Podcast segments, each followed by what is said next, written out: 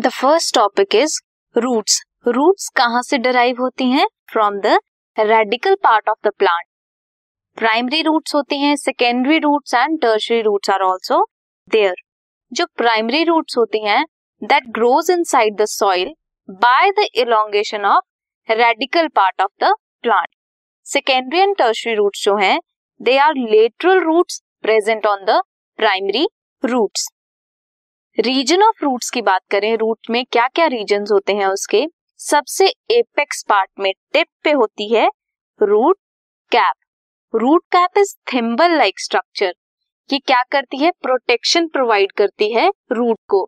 जब भी root soil में अपना वे बना रही होती है तो हो सकता है कि रूट डिसरप्ट हो जाए सॉइल को हटाते हटाते but root cap is there जिसकी वजह से रूट को प्रोटेक्शन मिलती है और रूट्स डिसरप्ट या हार्म नहीं होती।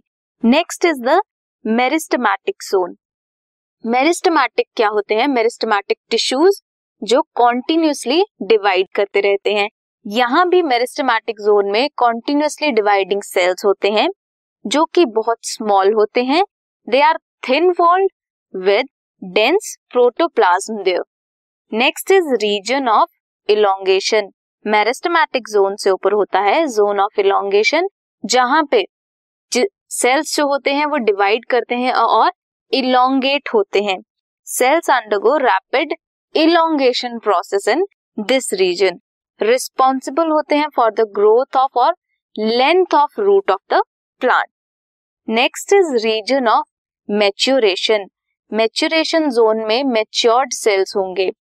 They are differentiated and matured next is root hairs ये जो थ्रेड लाइक स्ट्रक्चर है या हेयर लाइक स्ट्रक्चर्स हैं इन्हें बोलते हैं रूट हेयर्स कहाँ से डराइव होते हैं? From the region of maturation कुछ एपिडर्मल सेल्स होते हैं जो in fine hair like structures को बनाते हैं।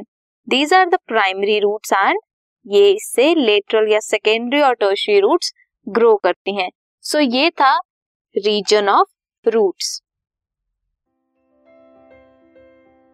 this podcast is brought you by Hubhopper Shiksha Abhiyan अगर आपको ये पॉडकास्ट पसंद आया तो प्लीज़ लाइक शेयर और सब्सक्राइब करें और वीडियो क्लासेस के लिए शिक्षा अभियान के यूट्यूब चैनल पर जाएँ।